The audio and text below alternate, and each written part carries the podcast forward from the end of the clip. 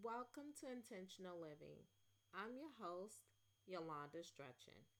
This is episode 95. Are you coachable? One of the ways that you can ensure your success is by being coachable and your willingness to accept good advice. You must be ready to do what it takes to grow. I often work with people who thought they were ready but when presented with an action plan for their success, they shrink back to their prior thoughts and retreat to their old ways. They just weren't coachable yet. Being uncoachable blocks your progress in life. You absolutely must be willing to learn for those who have a little more experience than you and can help you along your path.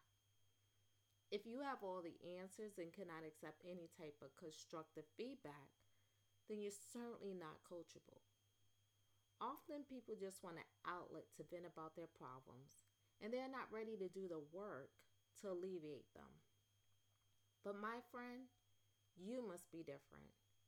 You must be coachable and stay open to new ideas, perspectives, and suggestions. I always like to pull upon scripture when a verse helps me get my point across. And today is no different.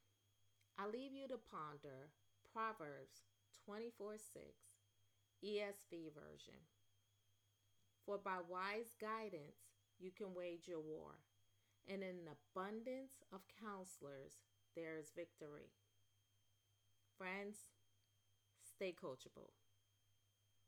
Thank you for stopping by. I hope you enjoyed this episode. And if you did, will you be so kind and share. Till tomorrow, be your best and be blessed.